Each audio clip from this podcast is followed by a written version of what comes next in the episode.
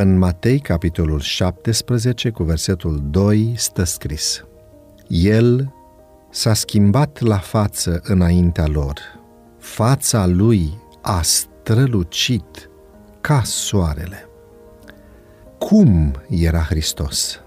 Un artist spaniol, Luis Menendez Pidal, a realizat în anul 1920 un desen în creion bazat pe ceea ce se presupune că ar fi urmele lăsate de fluidele capului lui Hristos mort pe Giulgiul de la Torino.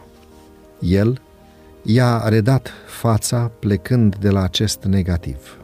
Prin tehnica de carbon 14 s-a demonstrat că țesătura datează totuși din evul mediu, iar desenul pretinde să descrie fața lui Hristos mort, în timp ce Evangheliile și epistolele ne arată un Hristos viu prin descrierea trăsăturilor sale morale, a calităților sale spirituale reflectate pe chipul său. Iată câteva exemple. Un text din Luca ne spune că Hristos avea fața hotărâtă. Citez.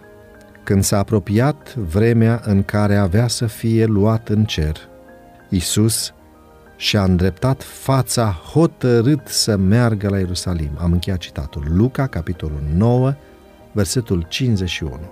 Anumite caractere se fortifică atunci când se confruntă cu adversitatea.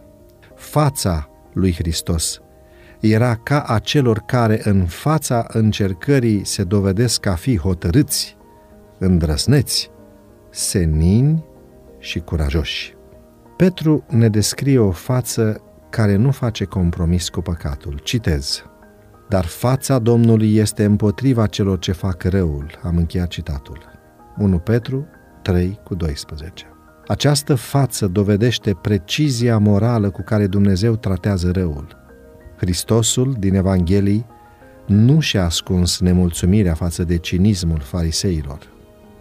În Ghetsemani, fața lui Hristos exprimă totodată implorare și supunere. Citez. A căzut cu fața la pământ și s-a rugat, zicând, Tată, dacă este cu putință, depărtează de la mine paharul acesta. Totuși, nu cum voiesc eu, ci cum voiești tu. Am încheiat citatul Matei 26 cu versetul 39. Hristos simțea greutatea păcatelor rasei umane, dar accepta voia Tatălui. Greșeala păcatului a însemnat agonie pentru sufletul lui, iar fața lui exprima ascultare hotărâtă. Pe cei care l-au condamnat și l-au asasinat cu o ură feroce, Hristos i-a privit având pe față o expresie a iubirii compătimitoare. Citez.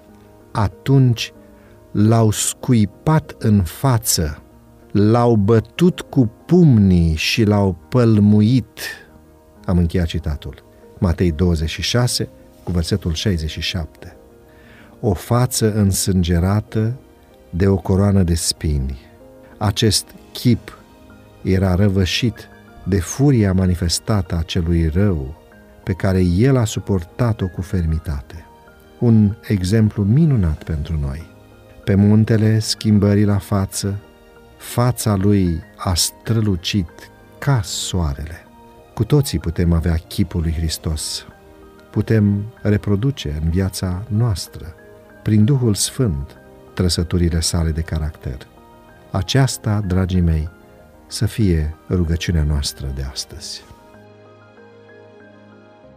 Devoționalul audio de astăzi ți-a fost oferit de site-ul devoționale.ro în lectura pastorului Nicu Ionescu. Îți mulțumim că ne urmărești!